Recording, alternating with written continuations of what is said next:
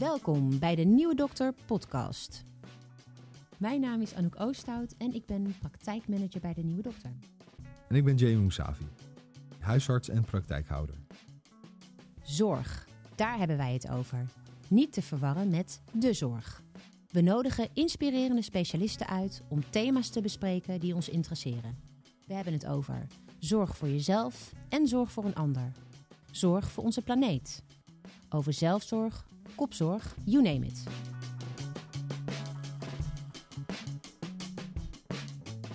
Ha, Anouk, daar ben je weer. Ik ben er weer, aan back. We gaan samen een podcast opnemen vandaag. ja, samen weer een nieuwe aflevering. Ehm, we gaan deze aflevering, het, gaan we het hebben over Zorg voor je. vagina en vulva. Daarvoor hebben wij iemand ingevlogen die jij al kende, Jamie. Ja, Charissa. Zij eh, is eh, collega Ja, en ze wil heel graag gynaecoloog worden. ze is artsonderzoeker bij het Erasmus MC. eh, en daar doet ze onderzoek naar preconceptiezorg. Ja. Dat is Dat is zorg voordat je zwanger wordt. dus niet als je al zwanger bent of whatever, maar hoe word je gezond zwanger? Ehm, daar gaan we het uitvoerig over hebben. Maar we gaan het vooral vandaag hebben over de vagina en de Vulva. Ja, en dan vooral de zorg daarvoor. Ja. Ehm, dat is heel breed, ehm, maar we gaan gewoon beginnen. Eerst maar even met de basics. Ja.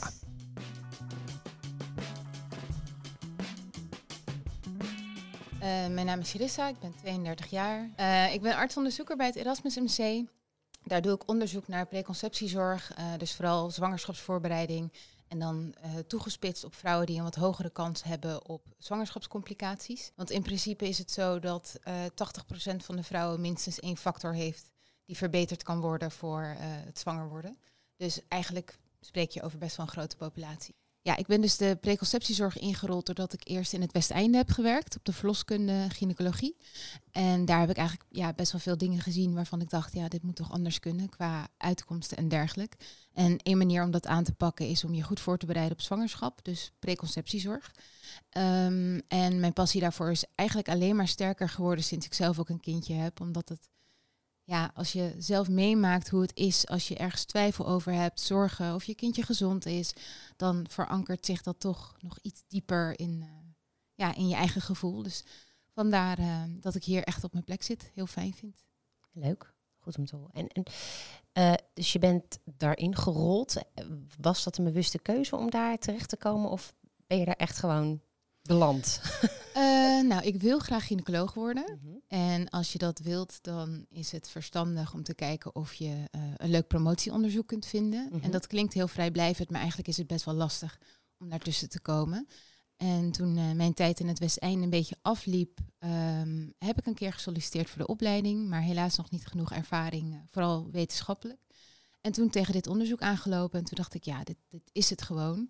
Maar in alle eerlijkheid ook eh, onderzoek nummer 16, waar ik op solliciteerde. Och, ja. En eh, ja, dan durf je niet te hopen, maar eh, dingen lopen toch zoals ze moeten. Ja. ja.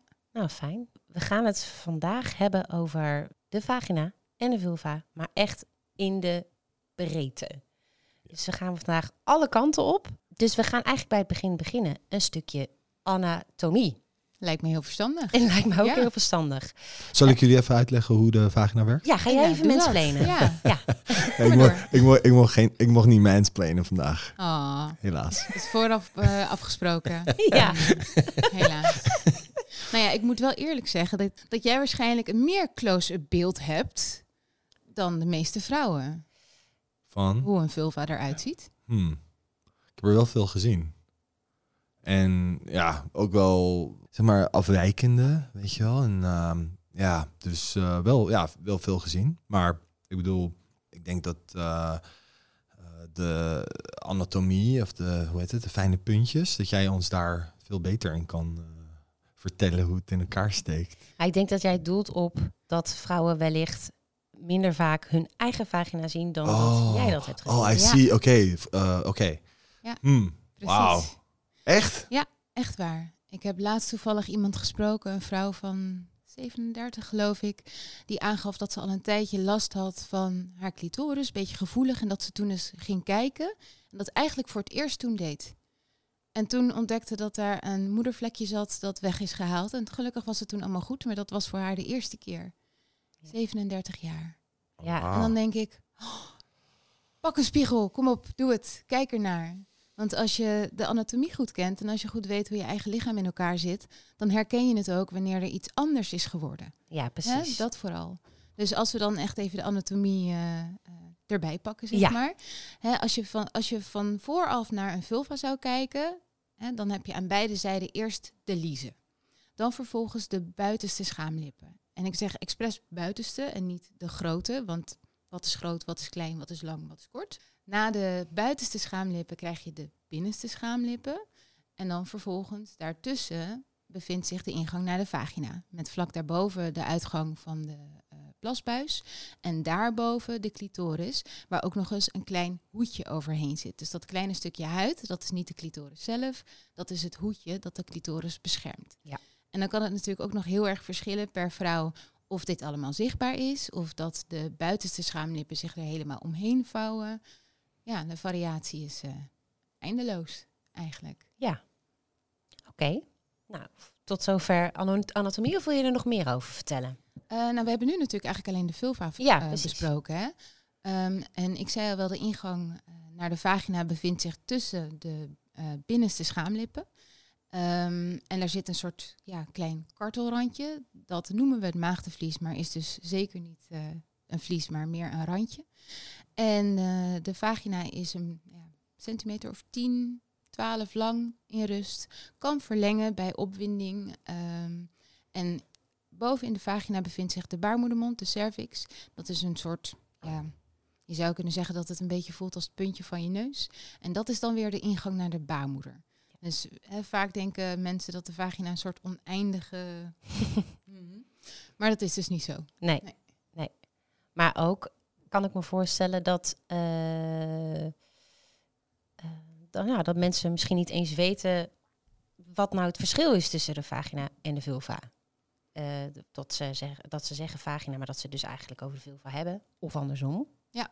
Precies. Voor mannen is dat een stuk makkelijker. Hè? Er wordt vaker gewoon gezegd piemel. Gewoon hup, out there of penis. Ja. En voor de vrouw is het toch wel vaak, ja, ja vagina, eh, plasser, voorbips, dat soort zaken. Ja. Ja. Voorbips. Ja. Voorbips, dat kan... Nou, nooit? Ja, nee, dat heb ik wel Oh, gehoord. Maar voorbips, dat vind ik echt wel de... Nou ja, toen ik dat voor het eerst hoorde, toen had ik echt een soort van... Toen zag je mijn hoofd gewoon exploderen van voorbips. Oké, well. Let's not. Ja. Nee, laten we dat niet doen. Ja, Ehm, vooral voor vrouwen is het natuurlijk eh, hè, eh, bescheidenheid, niet over dat soort taken praten. Dus dat het één naam heeft, vagina, dat is dan al genoeg. Maar het is gewoon ja, wel belangrijk om te weten hoe je in elkaar zit. Dus je hebt een vulva, wat je ziet aan de buitenkant. En dan heb je een vagina, dat is wat er aan de binnenkant zit. Duidelijk. duidelijk. Ja. En ehm, ik hoor haar, eh, ik hoor jou een aantal keer zeggen eh, schaamlippen, schaamstreek. Weet je wel? Die term komt best wel vaak voor. Ja, Als het, schamen bedoel je? ja, het schamen. Waarom, eh, waarom zijn we opeens zo preuts geworden hier? Nou, ik denk dat het eigenlijk andersom is. Hoe lang zijn we al zo preuts? Ja? Zou je kunnen vragen, denk ik. Ja, ik heb, eh, ik heb dit een keertje opgezocht, omdat ik dacht, ja, hè, dit moeten we toch anders kunnen doen. En het komt dus inderdaad letterlijk van het feit dat je je ervoor moet schamen. Dus het schaamhaar is bedoeld om eh, datgene te bedekken waar je je voor schaamt. De schaamlippen zijn bedoeld om datgene te bedekken waar je je voor schaamt. Dus ik vind het inderdaad een heel goed idee om, eh, om daar andere benamingen aan te geven. Ja, En eventueel gewoon een stukje Latijn, hè? Ja, labia, precies, ja. net als de lippen van je mond. Ja. De binnenste en de buitenste labia. Labia majore? Ja, maar dan heb je het weer oh, over groot, groot. hè? Ja, Oh, oh. precies. Majora, minora. Dat is Ja. dan weer verwarrend. Interessant wel. Ja, wel heel interessant. Want dat is natuurlijk geldt niet alleen voor hè, eh, de vrouw, maar ook de man. Ik bedoel, de man heeft ook het schaambeen en schaamhaar. Dus ja, Ja. veel schaamte. Veel. Ja, en, en dan misschien dat het daarom ook dan niet besproken wordt of zoiets. Ja, taboesfeer? Dat- ja, je. precies. Ja, zeker. Ja. En ik denk dat voor veel vrouwen ook wel geldt eh, eh, dat ze bijvoorbeeld lang met klachten door blijven lopen, Ja. omdat het een onwijze drempel is eh, voordat ze naar de huisarts durven. Ja. Gebeurt het wel eens, Jamie, eh, dat een vrouw bij je komt met jeuk aan de vulva en dat ze vervolgens niet wil dat je kijkt? Mm, ja. Maar ook, ik bedoel, om compleet eerlijk te zijn met jou, dan is er ook ehm, schaamte van mijn kant naar een vrouw. Ja, vertel eens. Ja, nou ja, goed. eh, bijvoorbeeld als het, ehm, als het een, ehm, een wat oudere vrouw is of zoiets, weet je wel, Mhm. die je doet denken aan je moeder bijvoorbeeld. Oh ja. Ja, Ja. ik bedoel, eh, ik ben ook maar een mens. Geen Ja. robot. En ik snap dat ik bij alles moet kijken en zo. Maar goed, er is een drempel. Ja, precies. Ja, en in die, in die, ik denk dat, tenminste, in- ik weet niet hoe het was in de jaren zeventig, maar ik heb het idee dat het toen wat minder in de schaamtehoek eh, viel. De, de genitaliën, zeg maar. De, ja. ja. Snap je wat ik bedoel? Dat er Ja, minder, minder preutsheid was destijds. Ja, maar dat zal misschien dan per cultuur ook weer anders zijn, Ja. mij. Ja, Zeker. misschien wel. En misschien ook wel omdat de autoriteit van de dokter als eh, eh, oude man in de witte jas misschien ook wel iets veranderd is. Hè? Ja. Dat het toen meer was van, nou mevrouw, we gaan even kijken. In plaats van eh, ja, Ja. meer de samenwerking. Ja, ik denk dat het zelfs nog dieper zit dan dat. Ik denk dat er een soort. ehm, eh, nou, tenminste, ik zag, ehm, ik zag in een documentaire gisteren toevallig. eh, een klein beeldje wat eh, Chinese artsen gebruikten vroeger. Eh, voor, eh, om, om aan te geven bij een vrouw waar dan de pijn zat. Hmm. Dus dan raakten ze de vrouw niet eens aan. Oh, ja. Dus het, is, het ligt iets complexer dan heel simpel zeggen. Oh, oké, de preutsheid. Ik bedoel, Ja. het is een beetje gechargeerd wat ik zeg. Nou ja, en het is natuurlijk ook wel in het verlengde van het feit dat in de medische wereld minder gekeken wordt naar vrouwen. Oké. Hè, ik denk dat weinig, man, eh, weinig mannen ermee akkoord zouden gaan om puur op een beeldje wat vaag aan te wijzen waar ze last van hebben. Terwijl bij vrouwen, eh, ehm, nou, om maar een voorbeeld te noemen, de volledige anatomie van de clitoris staat niet volledig in de medische boeken. Je hebt het topje aan de buitenkant, waar dat hoedje overheen hangt. Maar dan vervolgens heb je ook aan de binnenzijde nog hele zwellichamen. Ja. En voor de penis, die gelijkende zwellichamen heeft, is het volledig uitgetekend. En voor de clitoris niet. Dus het is ergens along the way acceptabel geworden om een stukje van de vrouw niet te bekijken of eh, eh, daar minder intensieve zorg aan te verlenen. En wat betreft het, het blootgeven, het heeft natuurlijk wel gewoon gevolgen voor de gezondheid van een vrouw. Om maar een voorbeeld te geven, ik heb ooit een, eh, een mevrouw gezien in verband met een schimmelinfectie, doorgestuurd door de huisarts. Die had eh, eh, heel netjes daar een zalf voor voorgeschreven, eh, eitjes voorgeschreven, maar het hielp allemaal niet. En die mevrouw ging bij mij voor het eerst uit de kleren. En ze zat letterlijk van haar liezen tot aan haar buik onder de schimmel. En dat was onwijs pijnlijk en, en jeukend. En het heeft heel lang geduurd voordat het beter werd. Omdat er dus inderdaad schaamte was. Maar ook de huisarts niet durfde door te vragen van... Goh, mevrouw, we hebben zoveel geprobeerd. Laten we nu toch even een keertje kijken. Ja. En Ja. dat is niemand aan te rekenen. Hè? Het is geen Nee. schuldvraag. Maar als je kijkt naar die arme mevrouw... die dus veel langer heeft geleden dan dat nodig was... Mhm. Ja. dat vind ik zuur. Ja, is het ook. Ja, en wij, wij hebben dus nu binnen de praktijk ook een eh, vrouwelijke arts. En eh, ja, dan zie je toch echt eh, dat, zeker in de beginperiode, was er een soort van inhaalslag op eh, eh, bevolkingsonderzoek eh Oh, ja. baarmoederhalskanker. Omdat ze toch, het is niet dat ze het jou niet hadden gevraagd. of, of nee, ja, nee, ja, ze hebben het vaak niet gevraagd van, goh, ik heb dit liggen. eh, nou ja, en uiteindelijk hebben we dan een vrouwelijke arts en dan, eh huppa. Ja. Maar ik ben eigenlijk wel heel blij om te horen dat dat, ja, dat, dat dan dus gebeurt. Dat Ja. vrouwen dan toch ja, een drempelverlaging ervaren en alsnog komen. Nou ja, dat, dat is zeker waar. Dat ben Het was een bewustje. Wat zeg je? Om, het was een bewustje om eh Joanneke aan te nemen daarvoor ja, dat kan ik me voorstellen. Want eh, ja, Natuurlijk niet alleen daarvoor, maar dat niet is wel... natuurlijk alleen daarvoor, maar het is natuurlijk wel gek dat, eh, dat toen zij hier begon te werken, dat ze, eh, weet je wel, de ene na de andere papsmeer deed. Ja. Ja. Een beetje gek. Ja. Ja. Nou, ik kan me op zich ook best voorstellen. Er zijn al zoveel drempels om dat bevolkingsonderzoek te gaan doen. Mhm. Je krijgt hem thuis, ergens rond je verjaardag. Hiep, hiep, hoera, leuk, Ja, dankjewel. gefeliciteerd. Precies, hè? zeker rondom je dertigste. Ah, gevoelig. Maar Ja. goed, ehm, dan vervolgens moet je daar zelf actie op ondernemen. Mhm. Dus dat is al een hele hoge drempel die je over moet. Nou, dan kun je eventueel nog uitzoeken, kan ik dan zo'n zelftest doen? Lastig, lastig, moeilijk, moeilijk. Ja, nou, ik heb toch vast niks. En nou, beetje kop in het zand ook. Die brief gaat in een la. Mhm. Ja. Dan komt de volgende poststapel op. En een keer een pak folders.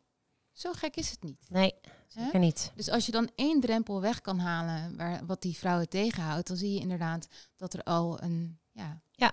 grotere hoeveelheid aanvragen komt om langs te komen. Ja, zeker. Maar het zou mooi zijn als wij met heel Nederland nu gaan afspreken dat er geen schaamte is als je naar de huisarts gaat. Ja, In, in een ideale wereld. Ja. Ik Zeker. denk dat het belangrijk is om te erkennen dat het er mag zijn. Mhm. Het hoeft niet makkelijk te zijn. Het is je lichaam. En eh, ja, zeker in de cultuur waar we in zitten. eh, het heet niet voor niets schaamstreek. Ehm, het hoort er ook bij. Maar het is wel belangrijk dat je je eigen gezondheid belangrijk genoeg vindt om daar overheen te stappen. ja. Maar ik ben ook wel een beetje huiverig daarvoor. Dus ik ben niet eh, zo ruim, denk ik, dat ik denk dat dat oké is. Mm. Eh, en ik heb een, eh, ik heb een mega allergie voor eh preutsheid. Mm. Dus eh, als persoon. Dus eh, en dan, ja, het, het druist tegen mijn eigen principes in. Dat je, ehm, als je naar een arts gaat, dat je dan niet dat achter je kan laten. Ik, ik snap dat je misschien in de huiselijke sfeer niet de hele tijd, weet ik veel, met je onderbroek aan je enkels, zeg maar, rondloopt. Free the boobs. Ja, whatever. Prima, doe dat niet. Maar als je bij de huisarts bent, of bij de gynaecoloog, of bij de uroloog, of whatever, Mm. let's go. Drop them pants. Ja. Ja, Ja, het is gewoon heel persoonlijk, denk ik. het, het is denk ik ook wel afhankelijk van eh, de klik die, je die je Oké, voelt. Ja. Hè, eh, wat ik gezien heb in de spreekkamer, voordat vrouwen op de gynaecologische stoel komen liggen, gaat het gordijntje dicht, wordt de onderbroek opgevouwen en in de broekspijp gestopt, hè, al dat soort dingen. Ja. Terwijl je letterlijk tien seconden later op de stoel ligt, benen wijd. Dus het is een stukje, een stukje eigenheid, een stukje van mij ook, denk ik. En als je dan daarvoor een fijn gesprek kunt hebben, dan kun je dat misschien wat meer loslaten Ja. en letterlijk blootgeven. Ja, dat snap ik ook wel. Ja, ja ik ben sinds ik eh, bevallen ben, eh, maakt het me allemaal geen hol meer uit. Gaat de schaamte voorbij. Ja, ja. echt. ja. En dan heb je weinig keuze. hè? Ja. Ja, het is een soort van overgave wat je dan gewoon, eh, ja, dat, de- althans zo heb ik dat ervaren. Hè, want ik kan me voorstellen dat het niet voor iedereen zo is. Maar ja, voor mij wel. En eh, eh, weet je, dan kwam er ook nog iemand bij die nog even wilde kijken. En nou ja, even dit. En, ik weet niet. Het boeit, me gewoon niet meer. En nu, eh, Echt lazer op. ja. Met rust. Herkenbaar. ja, kijken oh, en door. Ja. Ehm, gangbare misvattingen rondom eh, de vagina en de vulva. Eh, kun jij daar iets... eh, Nou, we hebben de inkopper al gehad, denk ik. Hè? Dat ze hetzelfde zijn. Ja. Dat is niet zo. Absoluut niet zo. Ehm, en ik denk... eh, ehm, ja, een van de dingen waar het meeste onwetendheid over is, denk ik... is toch wel wat normaal is qua afscheiding. Ik denk dat dat iets is wat de meeste vrouwen niet zo heel goed weten. Hè? Ehm, afscheiding bestaat in vele soorten. Het is normaal om afscheiding te hebben. wat is afscheiding? Afscheiding is het vocht wat uit de vagina komt. En dat bestaat uit eh, eh, wat slijm uit de baarmoederhals, eh, wat oude cellen van de vaginawand, zeg maar. En eigenlijk is het een manier van de vagina om zichzelf schoon te maken. Dus van binnenuit naar buiten. En zodoende kan afscheiding ook best wat zeggen over de gezondheid van je vagina. Ehm, ook hierin is het dus belangrijk, weet wat voor jou normaal is. En op het moment dat er klachten zijn, hè, eh, dan is het altijd goed om ook eventjes daar goed naar te kijken. Hoe is de kleur? Is het brokkelig? Eh, is het anders dan dat je gewend bent? En zegt het dan veel over de gezondheid van je vagina? Of kan het ook veel iets zeggen over je verdere gezondheid? Het kan ook iets zeggen over je cyclus. Ah. Maar laten we eerst even dat Ja, eerste stukje eh, doen. Ehm, stel dat je vaginale douches gebruikt, Ja. dan eh, breng je eigenlijk Wat is dat? Een vaginale douche is een, ehm, ja, een soort fles met een tuut erop, met ehm, gaatjes erin rondom als een soort sproeikop. En daar, die breng je in, al dan niet met water of met eh, een soort zeepspul. Uh, Lactazid heeft het bijvoorbeeld. En die knijp je leeg in de vagina waarmee je hem schoonspoelt, zogenaamd. En wat je er eigenlijk mee doet, is dat je eh, het vaginale milieu, dus de bacteriën die daar leven om het gezond te houden, ermee wegspoelt. En de vagina is van zichzelf zuur. ehm, en de meeste van die middelen ehm, maken het eigenlijk een minder zuur milieu, waardoor het dus uit balans raakt en je juist klachten kunt krijgen. Zoals een schimmelinfectie, jeuk, meer afscheiding, omdat je vagina een soort van moet herstellen. Ja, dus op het moment dat je afscheiding afwijkend is voor wat voor jou normaal is, dan kun je altijd even nagaan van, goh, hè, wat ben ik anders gaan doen? Of wat kan ik eigenlijk laten? En dan moet je denken aan ehm, geparfumeerd wc-papier, van die natte doekjes, eh, synthetisch ondergoed, wassen met zeep. Ehm, hè, als je dan per se met zeep wil wassen, echt alleen de liezen en niet de labia, Mhm. hè, niet de schaamlippen. En zeker niet ertussen. Eh, want al dat soort dingen kunnen eh, je vagina uit balans brengen. En dus zorgen voor ja, afscheidingsklachten eigenlijk. Ja, dus dat is een grote misvatting. Afscheiding is normaal, maar je moet inderdaad wel opletten dat je de gezonde dingen doet. Ja, precies. Ja. En je had het over de cyclus en dat dan afscheiding kan veranderen? Of? Ja. Klopt. Eh, wel belangrijk om daarbij te zeggen natuurlijk dat je moet kijken of je hormonale anticonceptie gebruikt. Want als je bijvoorbeeld aan de pil bent, dan eh, heb je niet een, eh, of dan heb je geen cyclus, hè, geen ijsprong, want daar is de pil voor. Eh, dus dan zie je vaker dat de afscheiding gedurende de, ja, de hele maand hetzelfde blijft. En dan een bloeding en dan weer hetzelfde. Maar als je dus geen hormonale anticonceptie gebruikt, dan kun je zo ja, halverwege je cyclus opmerken dat de afscheiding ineens wat helderder wordt. Of misschien lange slijmdraden of heel veel. Dat je hè, op een stoel zit. Jij, jij zal niet kennen, Jamie, maar je zit en bloep, dat gevoel. Ehm, in je vruchtbare periode kan dat dus eh, echt voorkomen. Alsof je een eiwit verliest. En dan in die periode daarna zie je juist dat het wat, eh, wat witter is, eh, wat stugger. En ehm, die veranderingen die vinden plaats om eigenlijk te helpen bij de bevruchting. Dus dat vruchtbare slijm, dat komt vanuit de baarmoedermond. En dat is bedoeld om de zaadcellen te helpen goed naar de baarmoeder toe te komen. En zodra de ijsprong geweest is en een eitje eventueel bevrucht is, dan ehm, is dat slijm juist weer bedoeld om te zorgen dat er niks meer doorheen komt. Dan mag het afgesloten worden ter bescherming van een eh, eventuele zwangerschap. Mooi eigenlijk hè, hoe het werkt. Ja, prachtig orgaan. Ja, ik heb het eh, een hele tijd bijgehouden ook. Wat? Nou ja, ehm, eh, afscheiding. Oké. En dat je dan dus inderdaad, en ook getemperatuurd en zo, omdat ik toen Omdat geen... je zwanger eh, wilde worden. Nee, ik, wil, ik wilde geen anticonceptie meer gebruiken. Ah, ja. Geen, eh, eh, laat ik zo zeggen, hormonale. Mhm. Ehm, dus toen ben ik het eh, gaan, gaan meten en temperaturen meten. En nou ja, zo kon ik dat dan bijhouden in een app. En dan Ja. wist ik eigenlijk in welke fase van mijn cyclus, cyclus ik was. Ja, precies. Elke keer. En dat, nou, dat, dat kon, ik, kon ik goed bijhouden. Als je daar geoefend in bent Ja. en inderdaad ook echt je eigen lijf kent, Mhm. dan kan het heel goed werken. Ja. Ik moet Ja. er wel denk ik bij zeggen dat ik het zelf alleen zou doen als een eh, verrassingskindje wel welkom is. Ja, precies. Dus als ja, je echt, echt, echt niet zwanger wil worden, dan, dan eh, moet je niet alleen daarop vertrouwen, maar ja, ook op iets anders. Ja. Hoe heet die methode? Family planning? eh, natural family planning. Ja. Family. Ja, en je kan daar hele dure apparaten en zo voor kopen. Dat hoeft allemaal niet. Een thermometer met eh, twee cijfers achter de komma is vaak voldoende. Ehm, en als je dat dan een halfjaartje goed bijhoudt en zorgt dat je eh, vrijt met condoom, dan kun je daarna wel gaan kijken van goh, hè, op welke dag heb ik gemiddeld mijn ijsprong? Eh, hoe ziet mijn eh, afscheiding eruit vlak daarvoor? Wanneer begint dat? Ja. Ja.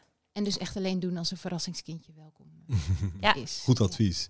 En ehm, eh, zo'n ijsprong meten. Mhm. daar heb je van die plastestjes voor? Ja. Ehm, hoe zou je dat doen? Ehm, nou, je kan je ovulatie dus inderdaad proberen te voorspellen met ovulatietesten. Eh, die van de Action zijn trouwens echt hartstikke goed. 2,50 euro voor vijf stuks. Dus je hoeft echt niet de Clear Blue te kopen. Dat hoeft niet. Ehm, het is belangrijk met ovulatietesten dat je vroeg genoeg begint. Dus stel je hebt een standaard cyclus voor de ja, meeste vrouwen een week of vier. Dan mag je zo verwachten dat je ijsprong rond ja, een dag of veertien is. Dus na twee weken. Dan is het belangrijk dat je op dag 10 uiterlijk begint met die testen. Want als je een keertje te vroeg bent eh, en je hebt direct een positieve ovulatietest, dan weet je eigenlijk niet of die gisteren ook al positief was. Ja, ja. En het is de eerste positieve ovulatietest die aangeeft over ongeveer 24 uur springt er bij jou een ei. Dus als je begint en je hebt direct een positieve, dan heb je geen idee of je al twee dagen een positieve test hebt. Ehm, misschien is het wel handig om een stukje cyclusuitleg te doen voordat we ja, dat is een goed idee. ja? Ja. Goed. Ehm, nou, zoals ik al zei, hè, eh, eh, de cyclus van de gemiddelde vrouw is zo'n vier weken. En over het algemeen mag je dan zeggen dat de ijsprong rond dag 14 plaatsvindt. Is niet in steen gebeiteld. Hè. Voor sommige vrouwen is het uh, een ijsprong op dag 12 en een menstruatie op dag 26 of op dag 28 of 32. Het kan een beetje wisselen. En hetzelfde geldt voor die tweede fase. De eerste fase noemen we de folliculaire fase, dat de follikel met het eitje aan het groeien is. En daarna noemen we het de luteale fase, dat is wanneer het eitje al gesprongen is. Dus beide gemiddeld twee weken, maar het kan een beetje wisselen. Ehm, op het moment dat je uh, uh, ongesteld wordt, dat noemen we cyclusdag 1, omdat het een heel herkenbare dag is. De eerste dag dat je helder rood bloedverlies hebt, hup, klaar, dag 1. Nou, ja, ja, dan ben je dus een week, nou, anderhalf verder. Als je dan zou starten met ovulatietesten, dan ben je vroeg genoeg om een LH-piek op te vangen. En LH is een hormoon dat wordt gemaakt door een klier uh, in je hoofd. En dat geeft eigenlijk de eierstokken een seintje van hé, hey, het is tijd om een ei te laten springen. Nou, dan gebeurt dat. Komt er een soort wondje in de eierstok waar dat, uh, dat eitje gesprongen is. En dat wondje is heel belangrijk, want dat maakt progesteron aan. En dat is dan weer het hormoon dat jouw baarmoeder vertelt: nee, nee, nee, nog even niet gaan bloeden, want misschien komt er een eitje aan. Nou, ongeveer een week of twee later is dat wondje geheeld, progesteron valt weg, er is geen eitje ingenesteld. Hoppa, de menstruatie begint en je bent weer op cyclusdag 1. Ja. Dus dat is een beetje hoe dat uh, in elkaar zit. Wederom wonderlijk. Ja, en als, en als, en als, de, als er wel conceptie is. Als er wel conceptie is, dan doet eh, eh, zo'n bevrucht eitje er een dag of nou, zeven eh, max over om eh, richting de baarmoeder te rijden. Rij- rijden. Reizen. Reizen. Ehm, Ochtendorp. Echt, nou ja, op zich Ja, wel natuurlijk, ja, door de ja, eileider ja. en alles. Ja. Ehm, en eh, wanneer het dan in de baarmoeder aangekomen is, dan nestelt het in. En op zijn vroegst zie je eigenlijk rond dag 9 à 10 na de ijsprong dat er een beetje zwangerschapshormoon aangemaakt wordt. Eh, bij een dag of Dag, 13 dag 10 na, na de ijsprong. na de ijs. In het Engels hebben ze daar een mooie term voor, DPO, Days Past Ovulation. Deze best. En ehm, eh, je kan heel vroeg positief testen. Hè, een dag of negen soms al na de ijsprong, dus 9 DPO. Maar ehm, voor de meeste vrouwen is het zo rond 12, 13, 14. Dus eigenlijk op het moment dat je ongesteld zou worden, normaal gesproken, dan is er voldoende zwangerschapshormoon dat jouw lijf al weet, oh ja, nee, we moeten het niet gaan afstoten, we moeten niet gaan bloeden, want daar zit een zwangerschap. Ik voelde het echt binnen een paar dagen. Echt?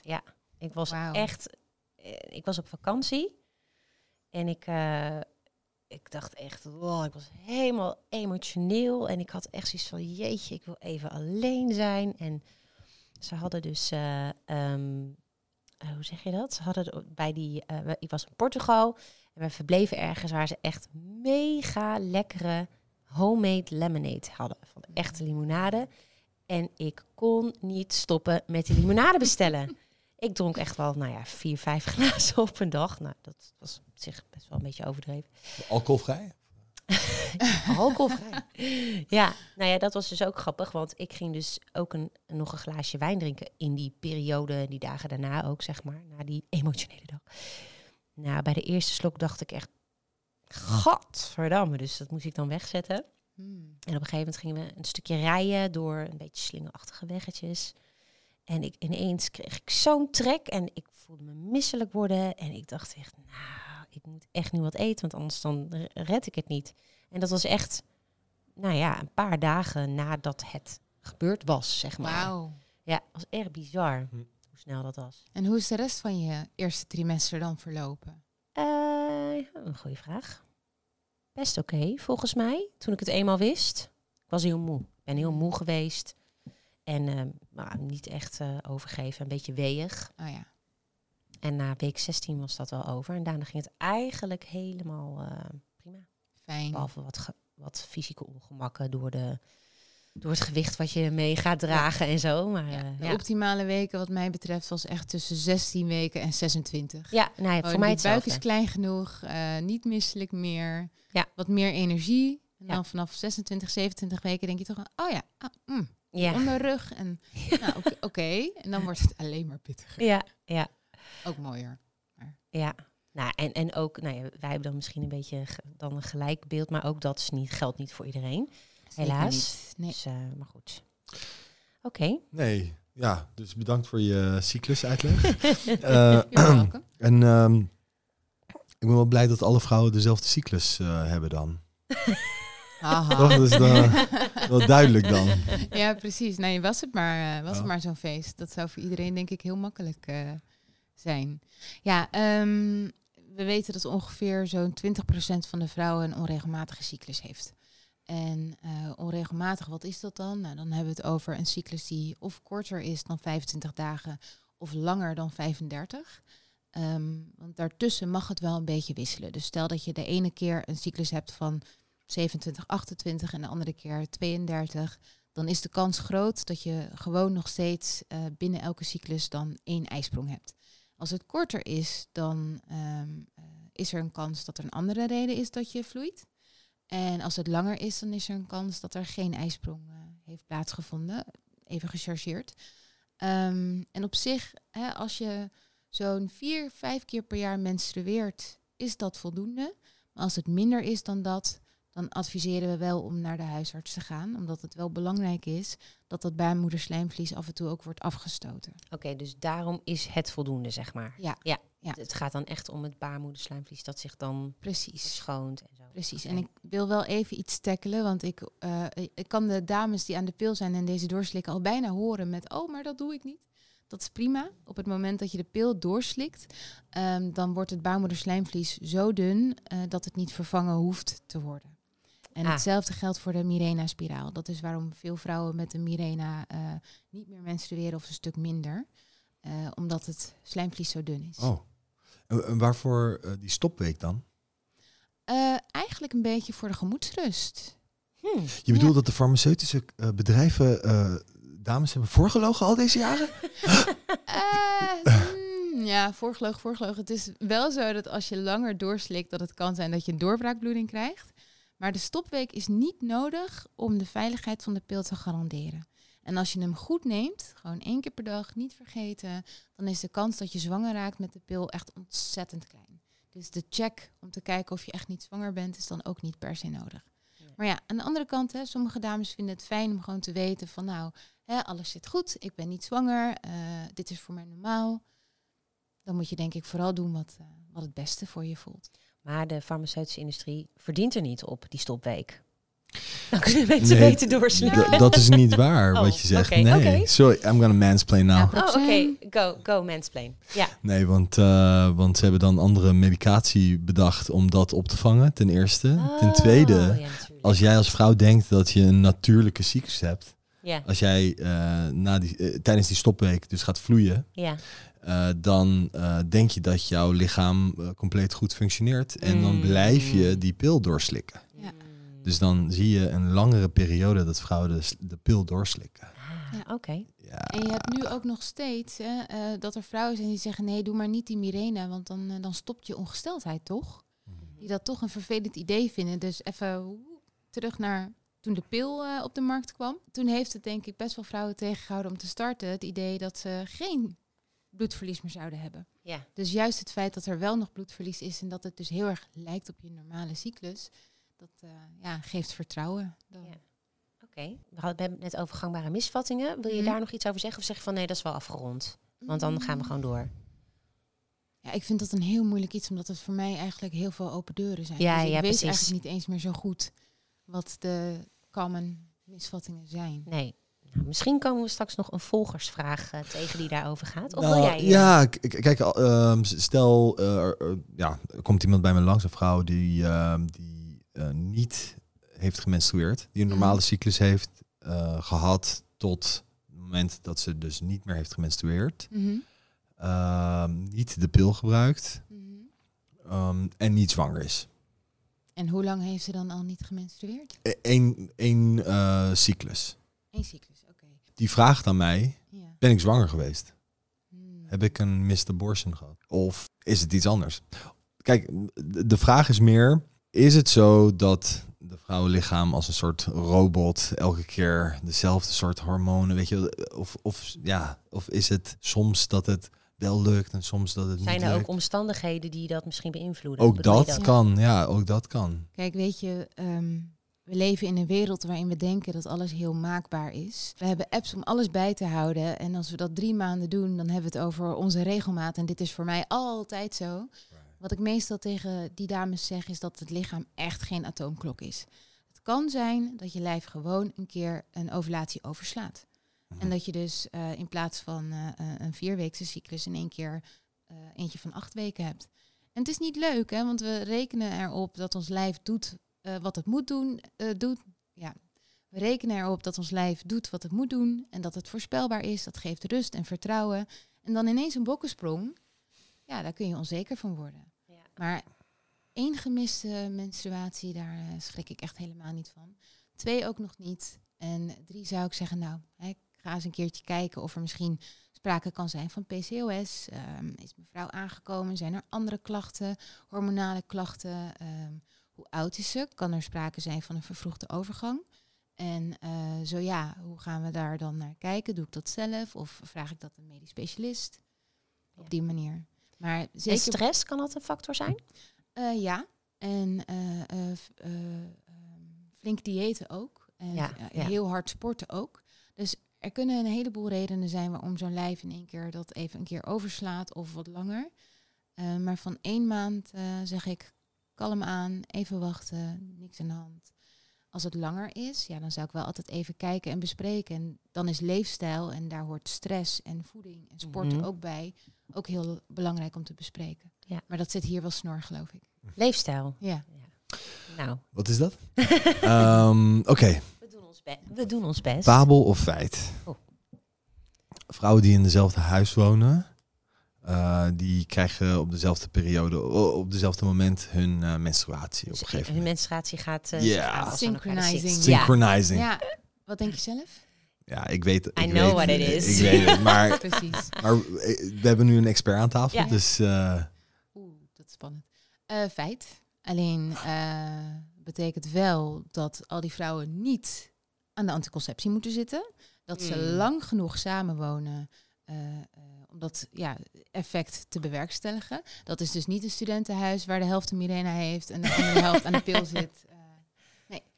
Maar er zijn inderdaad eh, aanwijzingen dat als een groep vrouwen langere tijd samenleeft, dat er... eh, Jij wou zeggen dat het een fabel was. ik dacht En dat ik, ik... wou ook zeggen dat het een ik fabel had was. iets gelezen daarover. Ja. Ik dacht van, oh man, dit is Dat een onderzoek van vroeger dat dat onderuit was juist gehaald. dat het Oeh, gewoon, maar dan kan ja. het zijn dat mijn info gedateerd is. Oh. Oké, gaan eh, door naar ons eh, volgende blokje. Yes. En we gaan het hebben over zorg voor de vagina en de vulva. En daar heb je net al een beetje iets over verteld. Mhm. Ehm, en eigenlijk dus ja, hè, onderhoud. Hoe hou je je APK'tje. vagina... Ja, je APK. Hoe hou je je vagina eh, schoon? Schoon. Water. Water, water, water. Ja. En eh, ik zei het net al heel even. Het is oké als je graag je liezen met een beetje zeep wil wassen, maar zorg dat het er niet tussen komt. Water is voldoende. Water met een washandje, prima, maar water. Geen zeep, geen lactacid, geen chili. Maakt niet uit wat ze zeggen over het eh, behouden van de pH-waarde. Gewoon water. Bizar eigenlijk dat dat soort dingen dan... Bizar dat dat soort dingen dan toch op de markt zijn. Maar ja, dat kan, kunnen we natuurlijk voor heel veel dingen zeggen. Het spreekt dat hele schaamtegevoel aan, hè? Ja, Dat ja. een vulva moet ruiken naar bloemetjes en eh, Ja. nou, wat zou het nog meer zijn? Mhm. Mint, honing, ik weet het niet. Wat is een normale geur? Normaal. Wat heet normaal? Maar Hmm. ja? Vraag ik het aan mij? Nee, nee, ik vraag het aan Ehm, Charissa. Ik ken hem wel, het klinkt heel gek, maar ik ken hem wel. Maar ik zou niet weten hoe ik het moet beschrijven. Ik kan het vooral beschrijven als het eh, afwijkend Ja, ja. ruikt. En Ja. wanneer ruikt het afwijkend? Ehm, het kan zijn dat de geur heel sterk is. Mhm. Ehm, je hoort vaak vrouwen zeggen, ja, last van een beetje visgeur. Maar dat is eigenlijk niet een geur die vanuit de vulva en vagina komt. Dat Mhm. komt pas als je daar een bepaald testje op doet eh, met amine en dan komt er een soort vislucht vrij. Ehm, ja, ik kan het eigenlijk gewoon niet goed, goed genoeg beschrijven. Maar ook hierbij is het weer heel belangrijk. Wat is voor jou op normale tijden normaal? Ja, En als precies. het dan verandert, kun je het herkennen. Ja, ik denk, ik denk zeg maar dat, ehm, tenminste, dat hoor ik dan van mijn patiënten, Mhm. dat, ehm, dat de kleur en de, eh, hoe het aanvoelt, de slijm, hoe dat aanvoelt, Van de afscheiding, ja. dat dat eh, dan voor hun afwijkend is, weet je wel. En dat Mm. dat een reden is waarvoor ze komen. Ja. Maar ik heb weinig gehoord over geur, om eerlijk te zijn. Ja, Nou, je hebt natuurlijk wel, als er echt sprake is van een bacteriële vaginose, ja oké. dat vrouwen echt een sterke Ja, ja. geur ruiken die soms zelfs door de broek heen komt. Juist, juist, juist. Ehm, dus dat kan daar een sterke aanwijzing voor zijn, maar die is dan ook echt niet te missen vaak. Nee, precies. Oké. En wat betreft het zorgen voor de vagina, hè, ik zei al water, water, water. Ehm, maar let dan bijvoorbeeld ook op dat je washandje niet met onwijs veel wasverzachter gewassen is. Ja, precies. Want dan zit je nog steeds met die geparfumeerde stoffen. En van binnen hoeft niet. Soms vinden vrouwen het fijn om de afscheiding die al in de vagina zit er een beetje uit te halen. Dat dat ja, wat minder de dag eh, eruit vloeit, zeg maar. Dat kan, maar doe dat dan ook met een schone, zeeploze vinger. Draai drie keer rond, haal hem eruit, spoed het af en hou het daarbij. Ja. Je hoeft niet van binnen te spoelen met water. Vaginale douches zijn niet nodig. Sterker nog, ze zijn schadelijk. En ik zou eh, eh, de vulva van buiten zeker één keer per dag goed met water wassen. En als je het prettig vindt, dan doe je twee keer. Oké, duidelijk. Ehm, nou, dan hebben we eigenlijk... de- Aanvullend nog? Ja. Ja, aanvullend. Ja, graag. Ja. Ik heb daar nog ook een eh, vraag over. Oké. Oh, vertel. Nee, maar ga, ga, maar, ga Ja, jij maar eerst, ja. Ehm, nou ja, en verder is het dus ook wel echt heel belangrijk wat voor soort ondergoed je draagt. Want eh, mooie synthetische setjes, ja, hartstikke leuk, maar dat broeit. Zeker in een spijkerbroek. En je ziet dat eh, daar vaker wat eh, disbalans van komt. En dus meer klachten van jeuk, afscheiding en dat soort dingen. En synthetisch als in eh, polyester of Polyester, inderdaad. zijde, dat soort dingen? Of Zijde nee, weet dat ik niet niet. zeker. Volgens mij is dat een, natu- dat is een oké. natuurproduct. Maar het liefst dus iets van katoen of zoiets. Ja, het liefst katoen, inderdaad. En eh, als het even kan, slapen eh, of zonder ondergoed of met lekker een wijde boxer, dat het gewoon kan luchten.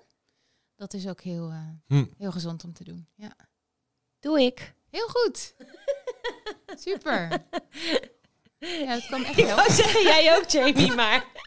Dat, Ja. dat weet Ja, jij helemaal nee, niet. Alright. Maar ehm, ik, wat, wat wilde ik nou... dan- Ja, hè, je had het net over ondergoed. Ehm, hè, je hebt synthetisch ondergoed, maar daar heb je dus vaak ook wel dan net zo'n lapje in zitten... wat dan volgens mij wel van katoen is. Ja.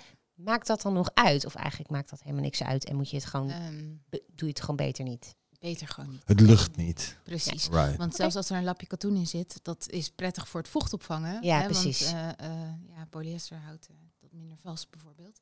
Maar ik zou echt dat soort mooie setjes vooral eh, laten voor eh, bepaalde uren. Ja, bepaalde momenten. Ja. Ja, waar ik het nog wel over wil hebben, eh, dat soort van een bruggetje wel, is eh, eh, pijn aan de vulva. Mhm. Pijn bij het vrije en jeukpijn. Nou, dat is natuurlijk een beetje...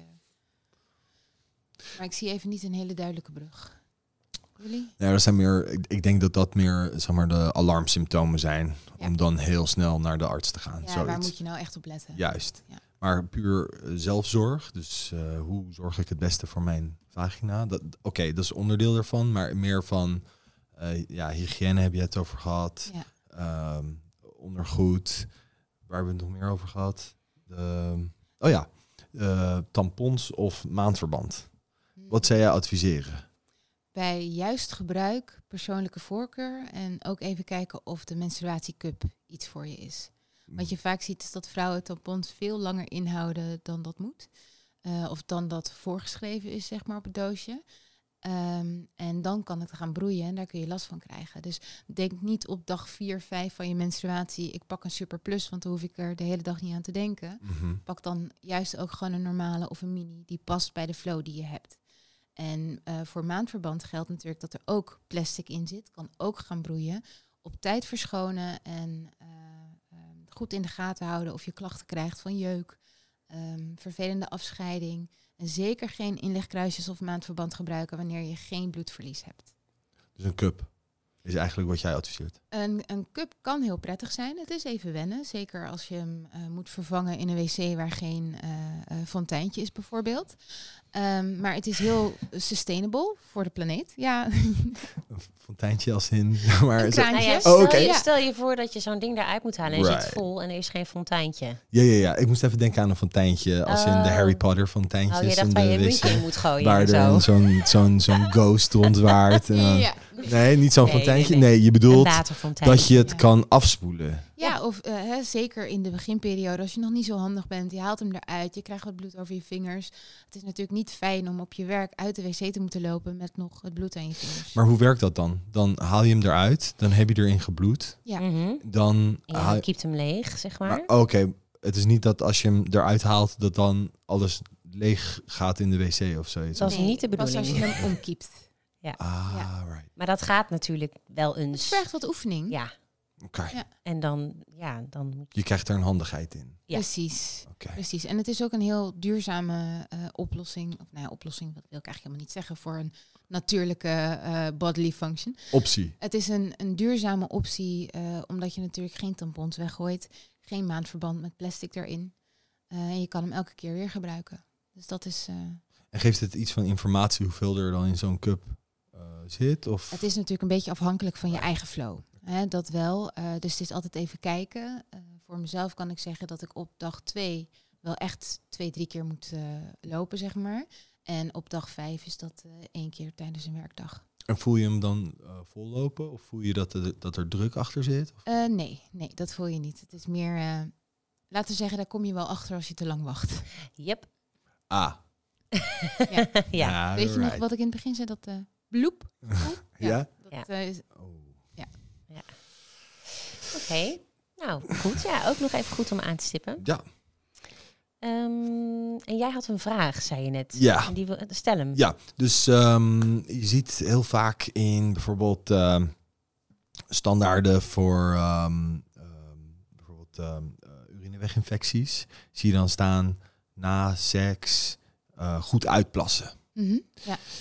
Ja, hoe zie jij dat als, eh, als gynaecoloog dan in wording? Hoe zie jij dan ehm, dat, je, dat je dan, laten we zeggen, sperma in de vagina hebt na seks? En hygiëne daarin. Wat, wat moet je doen als vrouw? Eh, allereerst, ik hoop dat ik gynaecoloog in wording mag worden. dat is eh, helaas nog niet, het staat nog niet vast. Ehm, het gaat in dat geval Nou, vooral... even serieus. Als je nu een specialist bent, eh, een baas in een ziekenhuis, come on guys. Neem me aan. Neem haar aan. What the hell? ik wil het zo graag. Ehm, Sorry. oh, Oké, no. go.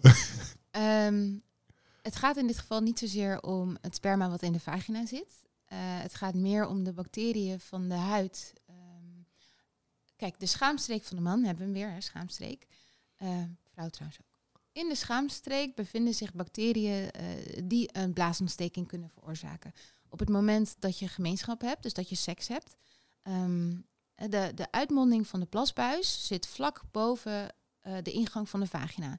Dus op het moment dat de penis in de vagina zit, dan zal het eh, schaambod van de man en schaamhaar in de buurt van die opening van de plasbuis komen. En daar kun je dus een soort overdracht krijgen van bacteriën, waardoor die in de plasbuis kunnen komen en daar dus een blaasontsteking kunnen veroorzaken. Op het moment dat je na de seks even gaat uitplassen, dan spoel je dus hopelijk een deel van die bacteriën weer weg. En je hebt vrouwen die zijn helemaal niet gevoelig voor blaasontsteking. Die kunnen gewoon gaan slapen als ze dat willen. Maar zeker als je er wel gevoelig voor bent, is het echt belangrijk dat je na de seks even gaat plassen, zodat je die bacteriën wegspoelt. En het sperma wat er dan uit kan komen, ja, dat is. eh, sperma is wel basis. Het kan zijn dat je daar als vrouw last van krijgt, omdat je vagina minder zuur wordt. Eh, maar over het algemeen spoelen met een beetje water en dan eh, komt dat wel goed. Oké, goede vraag. Goede aanvullende vraag. Al zeg je, Dankjewel. Ja, graag gedaan. Ja. Ehm, nou, we stipten het net even aan, hè, alarmsymptomen. En toen dachten we van, nou, dat past even niet helemaal. Maar ik vind het toch belangrijk om even terug te komen op alarmsymptomen. Want ehm, wat zijn nou echt momenten van, oké, ik, ik moet naar de dokter, want ehm, er klopt iets niet. Sowieso, als dat je gedachte is als vrouw, dan moet je dus al naar de dokter. Ja. Want er is een zorg eh, eh, die je waarschijnlijk niet los gaat laten, dus bespreek dat. Ook al is het een gebied waar je het misschien lastig over vindt. Ehm, maar heel belangrijke dingen om goed op te letten zijn bijvoorbeeld eh, eh, jeukklachten. Kan iets heel onschuldigs zijn, maar kan ook iets zijn eh, waar je vroeg bij moet zijn om het goed te verhelpen. En dan denk ik bijvoorbeeld aan lichensclerosis. Eh, dat is een soort ja, huidziekte, wat ervoor kan zorgen dat je echt pijnlijke wonden ook krijgt aan de vulva. Ehm, maar ook een schimmelinfectie. Ja, als je dat zelf niet goed herkent, hè, dan kan het dus heel uitgebreid worden.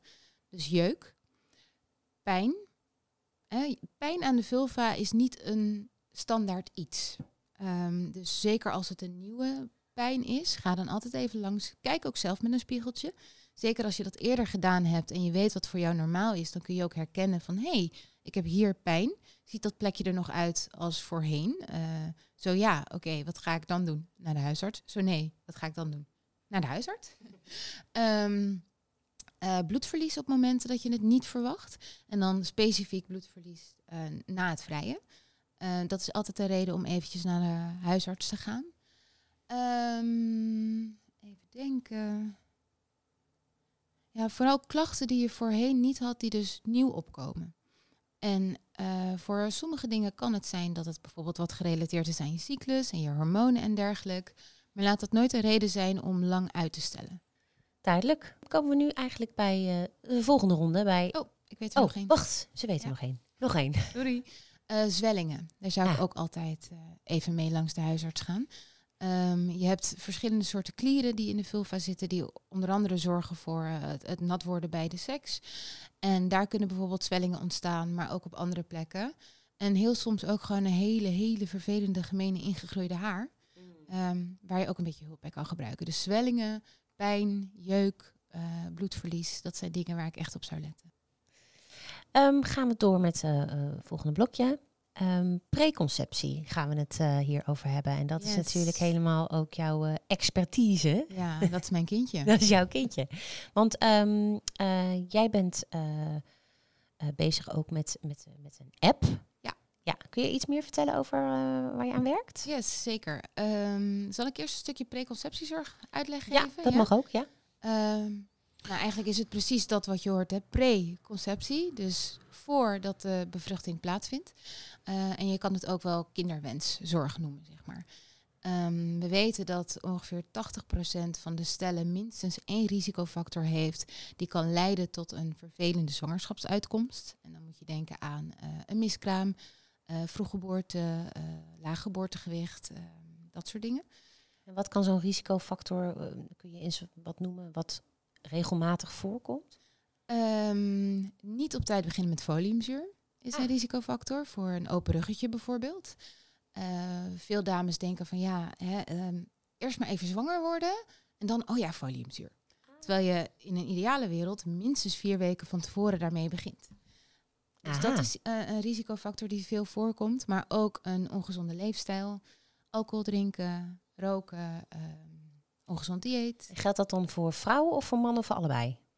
Uh, het foliumzuur met open ruggetje Vrouwen, is ja. vooral voor vrouwen. Hè? Maar uh, we weten bijvoorbeeld dat uh, stellen waarvan de man drinkt, dat die wat minder snel zwanger worden. Okay. En als een van de twee rookt, dus man of vrouw, dan zie je ook dat het langer duurt om zwanger te worden. Oké. Okay. Ja. En um, preconceptiezorg is dus belangrijk om je gewoon even goed voor te bereiden samen met een professional op dat hele avontuur. Want het is een van de belangrijkste, grootste dingen die je ooit gaat doen in je leven. Maar dan beginnen we eigenlijk ja, zomaar aan. En voor veel stellen, of in ieder geval vrouwen, is voorbereiden op zwangerschap. Oké, wanneer is mijn ijsprong? Wanneer moet ik dan vrijen? Um, wanneer kan ik voor het eerst testen? Maar niet het stukje, hoe maak ik de kans zo groot mogelijk dat mijn zwangerschap ook leidt tot de geboorte van een gezond kindje, waar ik zelf ook goed uitkom.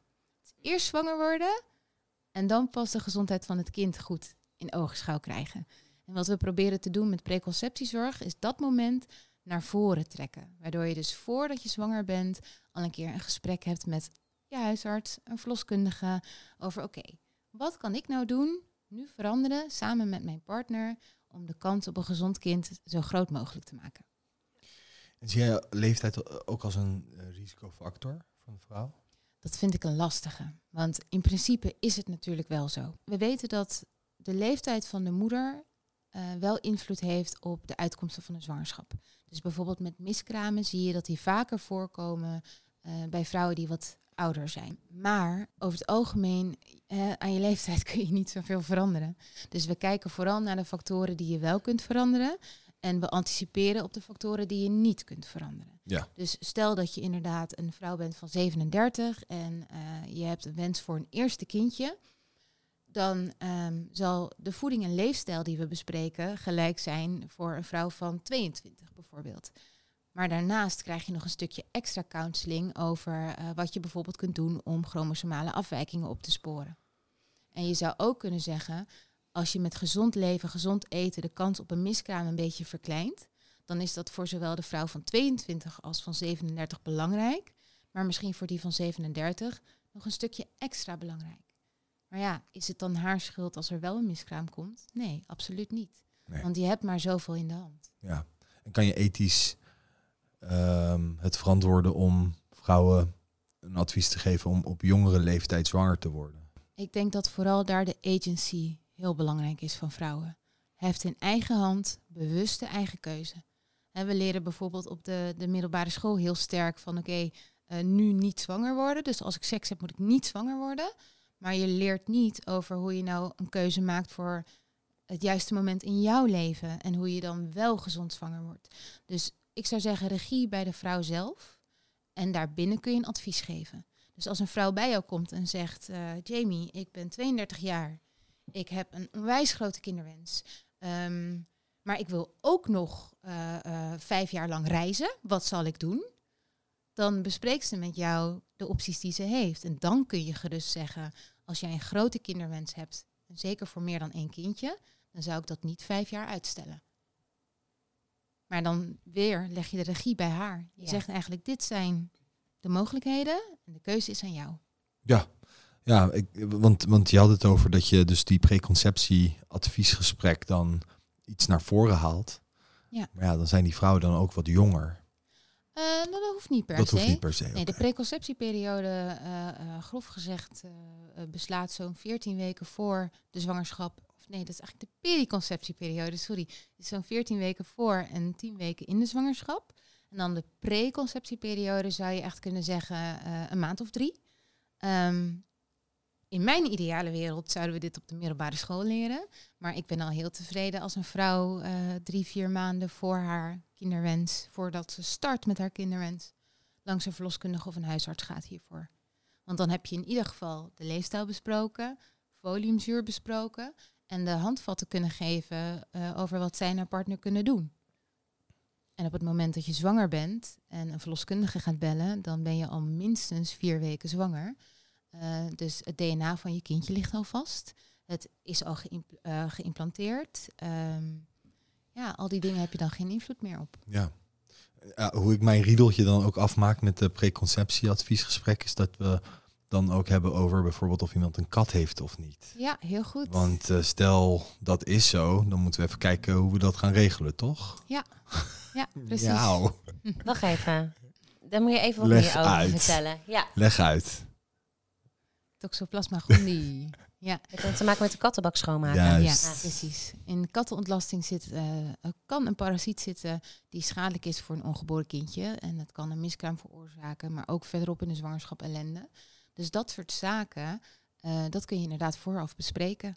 En ik heb een hele riedel hoorde dingen Ja. eh, waar je Wat echt doe je nog moet. meer? Eh, rauwe stink, stinkkaas, zeg ik altijd. Alles wat stinkt als kaas, vermijden.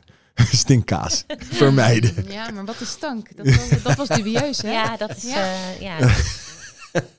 Nee, maar inderdaad, dat zijn wel de belangrijke dingen om te bespreken. Dus ehm, hoe ziet je dieet eruit? Fastfood, maaltijden, roken, alcohol, drugs. ehm, inderdaad, een kattenbak, rauw vlees, rauwe vis, je groenten goed wassen. eh, Hebben we nu over de periode dat je zwanger bent of ook al preconceptie? Nou, eigenlijk dus ook een stukje ervoor. Ja, hè? ja. Want stel je voor, je eet, ehm, ehm, je hebt over een week je ijsprong. Mhm. En je eet een week van tevoren een biefstuk. En je loopt daar toxoplasmose van op, hè? die parasiet waar we het net over hadden. Want die zit niet alleen in kattenontlasting, het kan ook op rauw vlees en dergelijke zitten. Ah, ja. Daarom moet je dat ook vermijden. Exact. Ehm, en je raakt vlak daarna zwanger. Dan heb je natuurlijk die overlap. En het betekent niet dat je alles perfect moet doen. Hè. Het, eh, soms duurt het gewoon een half jaar tot een jaar om spontaan zwanger te worden. En voor sommige stellen nog langer. Het betekent niet dus dat je in die periode alles perfect moet doen. Maar het begint bij een bewuste keuze over wat je wel en niet doet.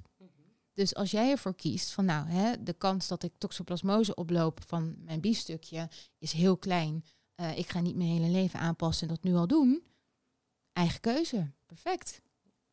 Als je maar wel weet waar je voor kiest. Ja. En dan moet ik natuurlijk wel de kanttekening eh, geven dat we ook wel weten dat het niet makkelijk is. Nee. Ehm, ja. Om zwanger te worden bedoel je? Nou, niet makkelijk of- om je leefstijl aan te passen voor iets wat nog in de toekomst ligt. Ja. Want op het moment dat dat kindje er is, dan is het makkelijker om te denken: oh ja, nee, ik, ik laat eh, dat broodje uh, gerookte zalm even staan, want ik draag mijn kindje bij me. Maar op het moment dat je al zes maanden, of nou ja, al, heel normale tijd, maar dat je zes maanden bezig bent en je bent een beetje ongeduldig en je bent eh, wat verdrietig ervan en je denkt: nou, nou mag ook dit broodje zalm nog niet, ik wil dat. Ja, dat snap ik ook. Dat is Ja. heel menselijk. Ja. Dus maak voor jezelf de afweging in wat je wel en niet doet. Ehm, Over de app? Ja, laten we het over de, ja, de app. Want, en, want ik zie namelijk, we hebben nog maar 20 minuutjes. Oh. En eh, jij Oh. hebt eh, om half vier heb je gewoon eh patiënten. Dus Yes. inderdaad over de app. Want Ja. nou ja, een van de dingen die ik daar ook bij wilde weten is, eh, hè, wat is nou de noodzaak daarvan eigenlijk? Hmm. Ehm, de noodzaak is om preconceptiezorg makkelijk en toegankelijk te maken. Ehm, de app heet Sneller Zwanger. En eh, dat hebben we zo genoemd omdat we weten dat dat een doel is van veel vrouwen met een kinderwens stellen. Meestal zijn de vrouwen iets ongeduldiger. Ehm, en wat we daarin doen is dat we vrouwen eigenlijk een platform bieden waarin ze elke dag een stukje informatie krijgen over dat gezonde zwanger worden. Eh, wat kun je zelf doen? Waarom is het belangrijk om groenten te eten? Waarom is beweging belangrijk? Wat kun je verwachten als je naar een verloskundige of een huisarts gaat voor zo'n kinderwensconsult? Op die wijze. Ehm, momenteel zijn we bezig met de pilotstudie. Die zit helemaal vol. Maar we gaan wel verderop in dit jaar beginnen met eh, de volgende fase, Sneller Zwanger 2. En ehm, aanmeldingen daarvoor kunnen weer via de Instagram en de website eh www.snellerzwangerworden.nl. Oh, Dus- dat is leuk. Dat gaan we even delen op onze socials Hou ook. dat in de gaten inderdaad, als, eh, als er interesse is. Ehm, maar de hoofdmoot is dus vooral dat we zorgen dat de informatie op een makkelijke, privé manier beschikbaar is. En we bieden ook de optie om via de app je aan te melden voor een preconceptiezorgconsult, dus een kinderwenspreekuur. En als, als je dat dan doet, dan gaan wij op basis van je postcode zoeken van welke verloskundige zit bij jou in de buurt. Geven zij al preconceptiezorg? Zo nee, dan eh, bieden we hen daar ondersteuning bij aan, zodat ze dat kunnen gaan geven. En dan is er dus ook al een band tussen vrouw en haar toekomstige verloskundige. Of stel eigenlijk, moet ik zeggen. Want idealiter doe je dat natuurlijk met z'n tweeën. We hebben hier een verloskundige die geeft ook preconceptiezorg. hè? Ja. Yes, Ja. wat goed. Ja, Advies. Ramona Ja. Jafari Ja. van Lux. Heel goed. Even Beste in gewoon Den eh, Haag. hier zo. Plug it. Plug that. Ja. Het is een redelijk nieuwe praktijk dan, denk ik, of niet? Ja, Ik wilde net zeggen, ik ken het niet uit mijn... eh, Ja, de eerste, de eerste hier. Lux baby is net geboren. Oh, wat I leuk. know, it's so Superleuk. cute. Ja. Maar goed, eh, we gebruiken niet alleen de Sneller Zwanger app om informatie te geven. We doen dat ook via onze Instagram. En eh, daar post ik ook regelmatig een story met vraag maar raak. En dan eh, geef ik daar uitleg over. Het is echt ontzettend leuk wat daar binnenkomt. En vooral ook dat je ziet dat veel vrouwen al heel bewust bezig zijn. En hun partner daar ook bij proberen te betrekken. Maar dan bijvoorbeeld soms niet weten welke bronnen zijn betrouwbaar. eh, waar staat de juiste info? eh, wat slaat wel op mij, wat slaat niet op mij? En juist daar is zo'n preconceptiezorgconsult heel goed voor. Want jij zit voor je zorgverlener. Het gaat om jou en je partner, specifiek voor jullie. Ja. Ik vind het wel... eh, het is heel grappig, want ik, hè, in mijn hoofd... ehm, ik weet niet waarom... ehm, was het zo dat, nou ja, eigenlijk die preconceptiezorg, ik, ik hoor helemaal wat je zegt. Ik vind het ook totaal logisch. Alleen dat, ging, dat, dat was dan eigenlijk vooral voor stellen, voor koppels, bij wie het niet natuurlijk lukte of zo. Terwijl Mhm. ja, eigenlijk je daar gewoon überhaupt op voorbereiden zonder dat je in een medische molen gaat bijvoorbeeld. Ja, dat lijkt me eigenlijk heel logisch. Alleen er rust best een taboe op. Ja, Want eh, zwanger worden, dat moet je maar niet al te graag willen, want dan, eh, dan lukt het niet. En eh, niet veel mee bezig zijn. En eh, dat moet maar gewoon een beetje komen. En ik zou het heel mooi vinden als we dat van ons af kunnen schudden. Dus dat het heel normaal wordt om te zeggen van... ik ben bij een verloskundige geweest om eens te bespreken hoe en wat. En dat vrouwen en mannen elkaar dat ook zouden vertellen. Dat, eh, wat bedoel je daarmee? Nou, ehm, dat vrouwen bijvoorbeeld... eh, nou, vrouwen en mannen niet ehm, zich zouden schamen om te zeggen dat er echt een kinderwens speelt en dat dat een verlangen is. Ik denk dat daar nog best heel veel taboe op zit. En daardoor is preconceptiezorg ook nog steeds redelijk onbekend. Want we weten van elkaar over het algemeen wel, vrouwen dan als ze 30 worden, 35, dat die brief er weer aankomt. Ik denk dat die eerder besproken wordt dan een actieve kinderwens. En die brief heb je het over de be- bevolkingsonderzoek, Ja, bevolkingsonderzoek, eh, ja. baarmoederhalskanker. Ja. ja, ja, interessant. Ja, nee, zeker de kinderwens. Ja, ik heb er ooit een kolompje over geschreven. Over de kinderwijn. Eh, een column Ah. over de kinderwens. Ja. Dus op een gegeven moment was ik ook een beetje zat om dat maar onder, de, onder het tapijt te schuiven. Eh, ik was toen denk ik 35 of zo, 4, 35.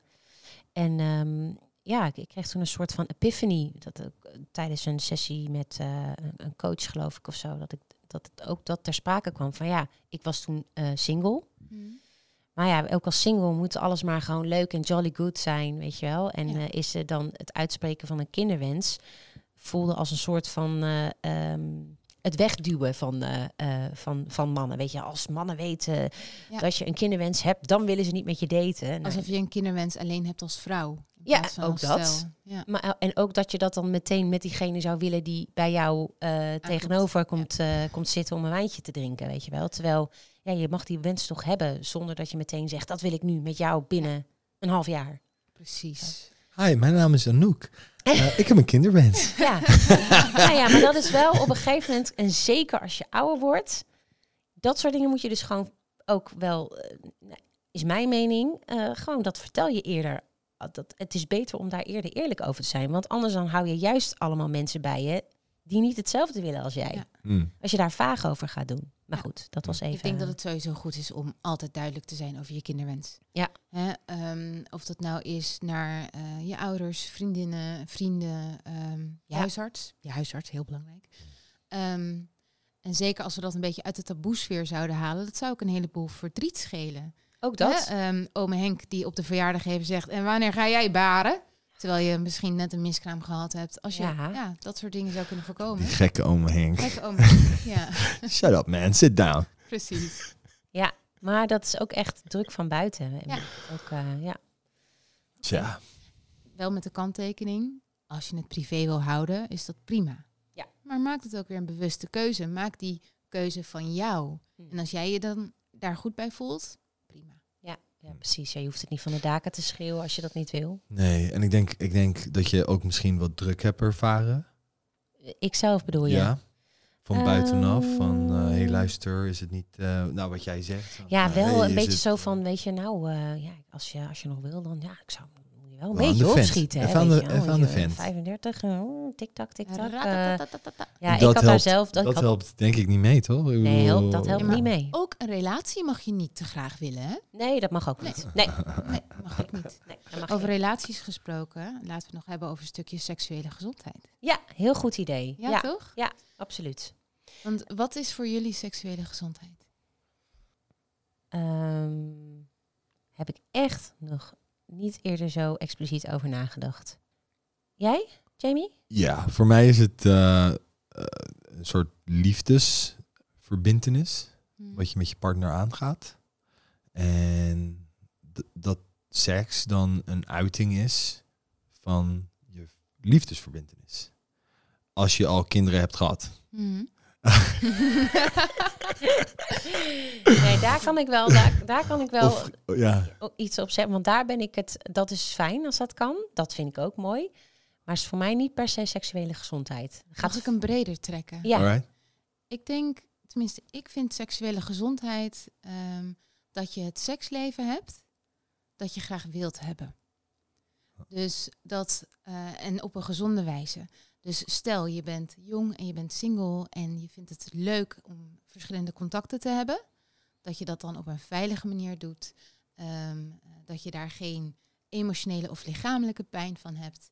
En als je bijvoorbeeld een oude koppel bent, eh, 65 en 70, eh, en je wil graag nog seks en dat gaat ook goed, dat je dat met z'n tweeën eh, hebt en dat je elkaar als partners daar ook nog in kunt vinden. Dus eigenlijk alles wat nodig is om een gezond en een fijn seksleven te hebben, dat past bij je eigen wensen. En de reden dat ik dat zo zeg is omdat we, eh, ik heb het al eerder gezegd, op de middelbare school leer je vooral, oké, wat is het en hoe moet het allemaal niet? En tegenwoordig heel goed, maar toch eh, eh, zit daar ook nog bij dat het ook niet moet zonder consent, dat dat ook niet mag. Maar ik zou heel graag de switch willen maken naar de dingen die je dus wel ehm, ervoor kunt doen. Ja, want het is ook leuk. Althans, dat zou het moeten zijn. Ja. Ja. En stel, hè, je bent asexueel, je vindt dat helemaal niet. Mhm. Nou, dan hoop ik van harte dat je een partner hebt waarmee je dat kunt delen. Ja. Dus ook dat is seksuele gezondheid. Je eigen lijf kennen, geen pijn hebben bij het vrije. En als dat wel gebeurt, eh, daarvoor naar een huisarts durven. eh, En ook durven zeggen in het moment, eh, nou, dit vind ik niet fijn. precies. Bijvoorbeeld. Ja. En soms kan het lastig zijn om kwetsbaar te zijn ook bij je eigen partner. Bijvoorbeeld Mhm. zelfs na een bevalling. Het kan zijn dat iets wat vroeger heel prettig was, nu niet meer prettig is voor zowel de man of de vrouw. Nee. Of dat je juist pijn ervaart en dat dan heel prettig vindt tijdens de seks. Dat kan ook natuurlijk. Ja. No kink shaming. En ehm, als het maar allemaal wettig blijft, of eh, hoe zeg je dat? Eh, wetmatig? Of nee, hoe zeg je ja. dat? Onder de paraplu van de wet. Ja? toch? Ik bedoel, het kan niet eh, zo zijn dat, eh, oké, dat je ehm, dat je misbruik maakt. Nee, Ik precies. bedoel, dat kan ook iets zijn wat je fijn vindt om te doen. Maar het kan Dan niet. zou je iemand moeten zoeken die daar eh, consent voor geeft, omdat dat zijn of haar ding is. Right. Maar goed, Ja, in de brede zin van seks, dus dat het iets is wat je zelf lekker vindt om te doen, dat je dat kan delen met iemand die ook consent heeft gegeven en nog steeds geeft. En geeft. Ja, precies. Ja, ja, ja. ja. We gaan- Ik zag ja. laatst op Instagram een heel mooi filmpje van eh, een opvoedkundige of iets dergelijks. Die gaf aan van, ik leer mijn kind niet eh, eh, consent te vragen. Ik leer mijn kind ook te kijken naar enthousiasme. Dus het is niet alleen maar, ja oké, ik wil wel. Nee, het moet zijn, ja, ik wil dit. Ja. Dus niet alleen de ja, ook consent, dus niet alleen de ja, maar ook het stukje enthousiasme daarin. Mhm. Dus dat je daar oog voor hebt en dat het Ja. meer is dan alleen maar eh, Woorden, juist. Mm. maar ook lichaamstaal. En eh, ja, Ja. precies. Goeie. Ja, Ja. Eens. En volgens mij was er nog een, eh, een vraag over libido na de bevalling. Hè? Ja, Ja. ja. we hebben eigenlijk, ik denk ook dat we daar nu zijn aangekomen bij de, bij de vol, want we hebben namelijk op Instagram hebben we wat volgersvragen eh, gekregen. Mhm. Dus we hebben nog een paar minuutjes om die eh, te beantwoorden. Yes. Ehm, dus laten we inderdaad met die beginnen, met verlies van libido na een bevalling. Nou, allereerst, heel begrijpelijk, denk Mhm. ik. Eh, er zijn weinig eh, veranderingen in het leven zo ontzettend ingrijpend als het krijgen van een kind. Dus voor mij zou het best belangrijk zijn om bij deze vraag te weten... hoe lang is het geleden dat jullie een kindje hebben gekregen? Ja, precies. En als het kort is, we Mhm. geven sowieso het advies eh, geen seks wat naar binnen gaat in de vagina zolang er bloedverlies is. Ehm, en daarna eigenlijk ook pas weer als het prettig voelt. Mhm. Maar ja, als je lang wacht, kan het natuurlijk ook een drempel worden om weer te beginnen. Ja, Maar het is een nieuwe situatie voor eh, eh, jullie twee als ouders, met waarschijnlijk nog gebroken nachten, of op zijn minst een nieuwe dynamiek. En communicatie is daarin heel belangrijk, want eh, ja, voor veel mensen begint seks toch echt tussen de oren. Heb je er ruimte voor om erover na te denken? Is er voldoende rust om opgewonden te worden? Al die dingen spelen nog naast het lichamelijke. Voor een vrouw, lekkende borsten, een veranderde vulva misschien wel, of een knip. Ja, dat zijn zaken. Als je daar met je partner goed over kan praten eh, en dan samen opnieuw kunt ontdekken hoe het voor jullie werkt. Ik denk dat dat goed is voor eh, je algehele seksleven. Ja, want de vraag die wij kregen via eh, Instagram, dat was dus, hè, dat ging dus niet alleen over het verlies van libido, maar het ging ook over, hoe, het was namelijk een, een, een, mannelijke, een mannelijke vraag, over hoe kan ik mijn partner, in dit geval een vrouw, ehm, eventueel ondersteunen bij hè, dus weer eh, zin krijgen. Ja. Dus dat libido verhogen. Kan dat? En hoe zou dat dan kunnen? Ik denk dat ja, ook daar communicatie weer key is. Dus eh, stel, ik weet het natuurlijk niet, maar stel het is eh, een half jaar geleden dat deze mevrouw bevallen is. Ehm, en de klad zit er een beetje in. Dan zou het echt mijn advies zijn om een open gesprek te beginnen over ehm, hè, hoe de relatie nu is tussen jullie als ouders. Of er nog tijd is voor elkaar. Daar beginnen.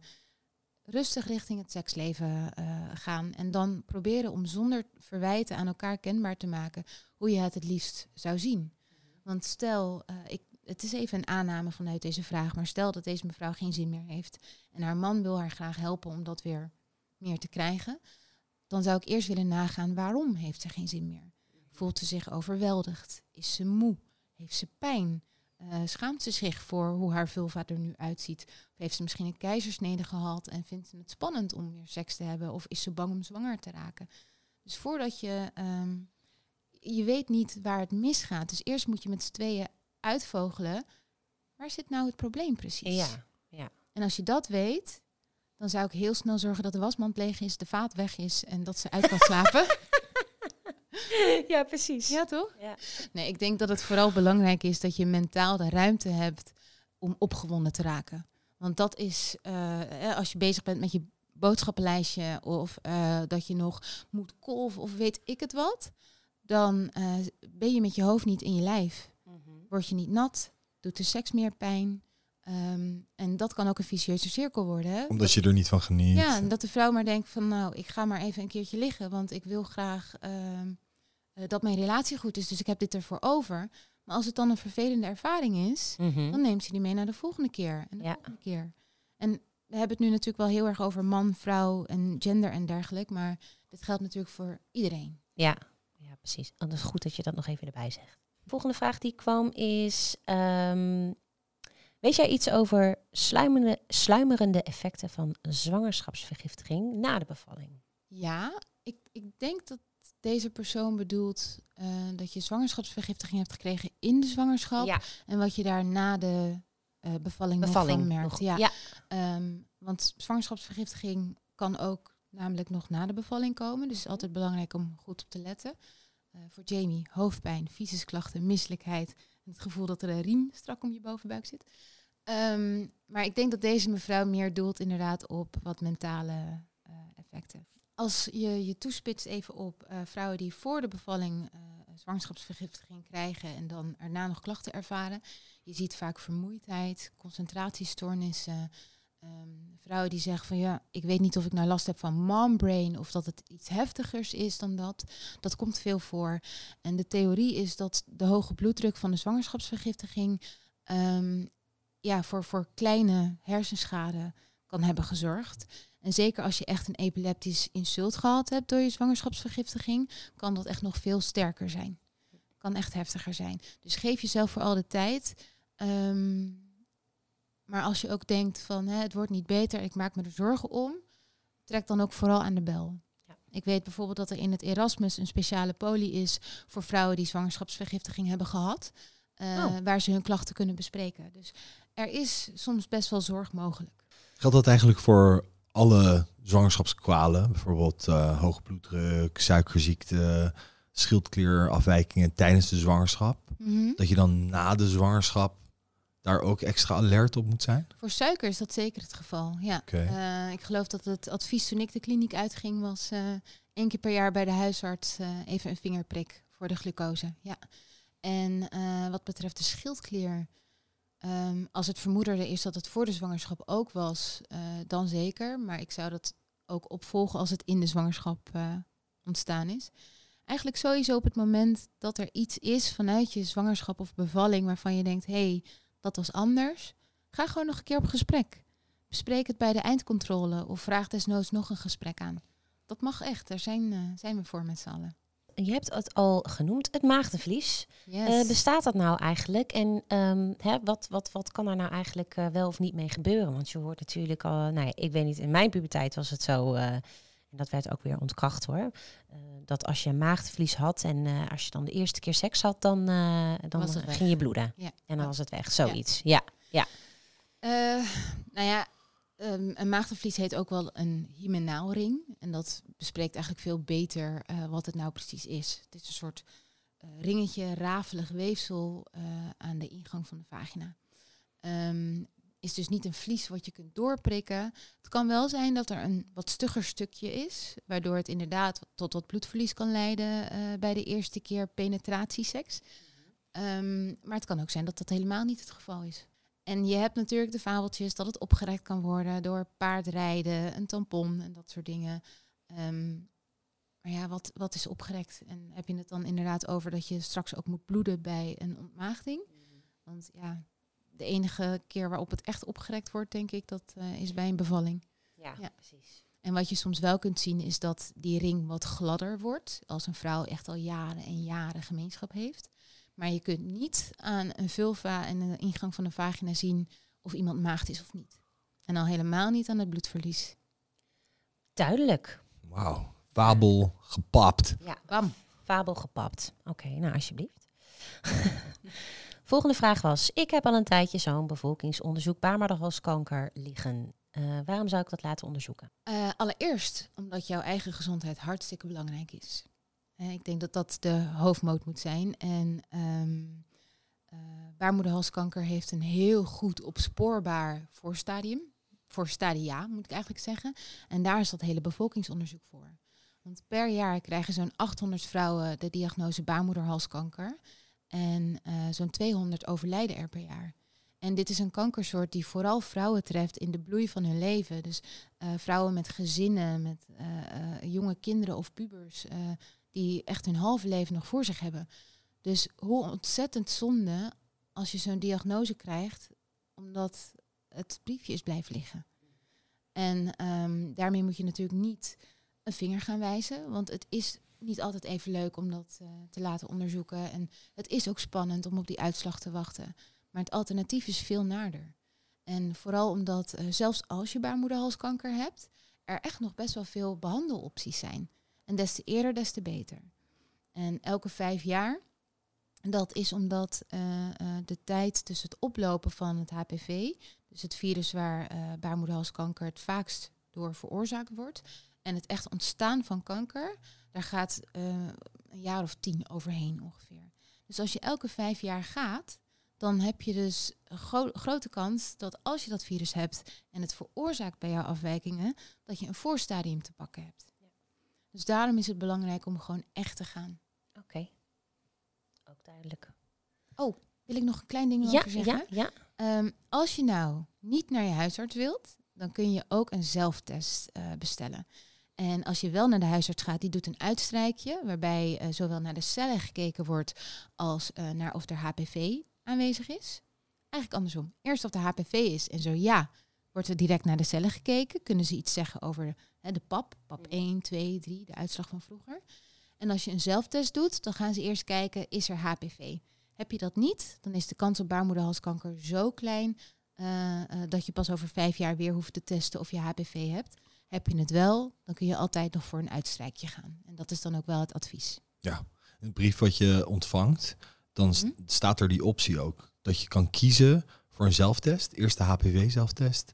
En eh, kijk, als die positief is, dan adviseren ze dus alsnog naar de huisarts te gaan.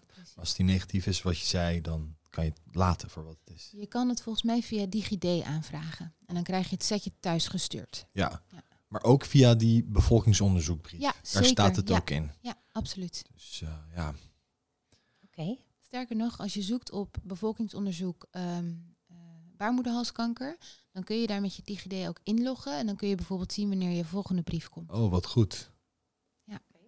En ik hoop zelf ook wel dat het gewoon net zo normaal wordt om dat gebied te onderzoeken als dat eh, eh, borstonderzoek bijvoorbeeld is geworden. Hier nog, eh, Ja, er zijn er nog twee, volgens mij, twee uh, volgersvragen. 'em. Kan eh, het te goed schoonmaken van de vagina een zwangerschap belemmeren? Ehm, ja, Eh, als je bijvoorbeeld direct na het vrije de boel gaat uitspoelen. Het is geen echte anticonceptie, hè, maar ehm, je vermindert wel de kans op zwangerschap omdat er minder zaadcellen zijn. Eh, maar als je bijvoorbeeld bedoelt eh, op dagelijkse basis de vagina schoonspoelen met water, dan heb je kans dat je het milieu van binnen uit balans brengt. En het milieu in de vagina en ook de afscheidingen vanuit die baarmoedermond, dat, dat slijm dat die zaadcellen helpt, dat is dus belangrijk om die zaadcellen richting dat eitje te helpen. Dus ik zou het inderdaad echt houden bij de buitenkant goed wassen, de binnenkant lekker met rust laten. En eh, dat is in ieder geval goed voor je kans op zwangerschap. Eh, je hebt er al iets over gezegd, van eh, bewegen is gezond en een gezonde lifestyle. Maar stel, ehm, je wil blijven sporten Mhm. en je bent zwanger. Yes. Kan dat? Eh, ja, zeker. Ehm, maar doe het wel aangepast. Vrouwen zijn vaak bang, zeker in dat eerste trimester, onzeker van, oh, kan ik dan nog wel um, buikspieroefeningen doen, dat soort dingen. Mijn advies daarbij is altijd, doe wat voor jou prettig voelt. Want ik kan wel zeggen dat je in je eerste trimester prima nog buikspieroefeningen kunt doen. Als je vervolgens bloedverlies krijgt, dan zul je altijd jezelf voor je kop slaan. Mhm. Ehm, maar hardlopen kan je bijvoorbeeld heel goed blijven doen, zolang dat prettig voelt voor de bekkenbodem. Ehm, paardrijden bijvoorbeeld of boksen zou ik nou, vanaf een week of tien niet meer doen. Want dan groeit de baarmoeder boven uh, uh, het schaambeen uit. En dan uh, is, het, is er minder bescherming voor, voor het kindje in wording. Dus eigenlijk impactsporten waarbij je kans hebt dat er iets in je buik stompt, daar zou ik mee stoppen. Ja, want ja, wij, wij, werken dus met um, ja, Mirjam Koester. Zij is eigenaar van Feel Good Moms. Mhm. Zij geeft ook aan haar denken. zij geeft, uh, en volgens mij heb jij uh, ook ja. uh, begeleiding gehad van haar. Ja, Oh, leuk. zij is dus trainer, echt helemaal gespecialiseerd in um, Feel Good Moms heet het. In het trainen van vrouwen die zwanger zijn, maar ook daarna. Dus ook Heel als de goed. bevalling is geweest. Om, om Ja. bijvoorbeeld een diastase te voorkomen. Of, ja, uh, perfect. of Nou, voorkomen kun je niet, hè? nee, ik bedoel. Een uh, langdurige diastase Juist, voorkomen. juist. En uh, dat, het, ehm, dat je uh, zeg maar bekkeninstabiliteit uh, tegengaat. Of Ja. dat je. Het is heel belangrijk om, eh, eh, als het even kan, fit je zwangerschap in te gaan. Maar ook zeker om te blijven bewegen in een zwangerschap. Eh, we weten dat de bevalling eh, voorspoediger gaat als je fit bent. Eh, het herstel vaak voorspoediger gaat. En eh, het is daarbij wel heel belangrijk, zeker als je juist vervent sporter bent, dat je begrijpt dat je na je bevalling echt een paar tandjes rustiger moet doen. Zelfs rustiger dan toen je nog zwanger was. Want die buikspieren die moeten nog herstellen. Die bekkenbodem moet herstellen. Ook als je een keizersnede gehad hebt. Want dan heeft een kind negen maanden lang op je bekkenbodem gelegen. Ehm, en juist wanneer je ehm, je snel alweer conditioneel heel fit voelt... ben je snel geneigd om verder te gaan dan dat je spieren aankunnen. Dus zo'n speciaal programma, speciaal voor vrouwen in de zwangerschap of na de bevalling, dat kan ik echt alleen maar eh, toejuichen. Eh, ik sport zelf ook nog bij Mom in Balance, Groene Hart. En eerst dacht ik, oh ja, dat doe ik gewoon in mijn zwangerschap. Maar ja, onwijs leuke club. En ook nu merk ik dat het heel erg aangepast wordt aan hetgeen wat ik kan. En eh, wat ik prettig vind.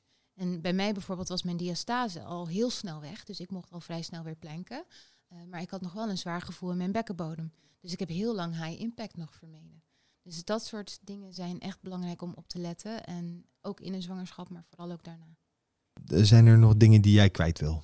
Ja, ik vind het wel belangrijk om nog een keer nadruk te leggen op het feit dat eh, eh, ondanks alle adviezen het niet perfect hoeft. Hè, als je alles goed doet, is dat geen garantie voor dat ook altijd alles goed gaat. En als, je, als er dingen zijn die eigenlijk wel wat beter kunnen, is dat ook niet eh, eh, één op één met dat er sowieso iets mis moet gaan.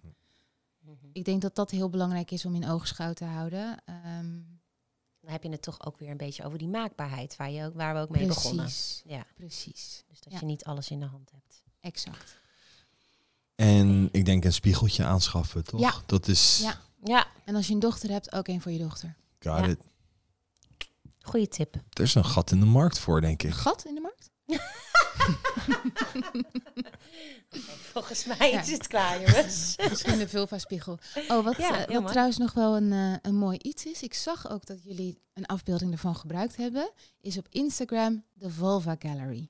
Ah, Zij heel goed. maakt, eh, eh, ehm, ja, hoe heet het? Aquarel Mhm. paintings van vulva's. En dat zijn echte vulva's. Vrouwen sturen haar foto's toe en zij schildert die. Dus als je een blik wil hebben op hoe ontzettend divers de vulva kan zijn, dan moet je zeker naar de Vulva Gallery.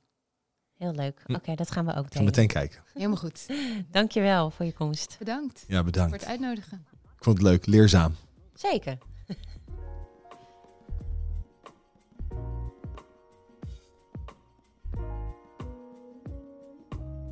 Je luisterde naar de Nieuwe Dokter podcast.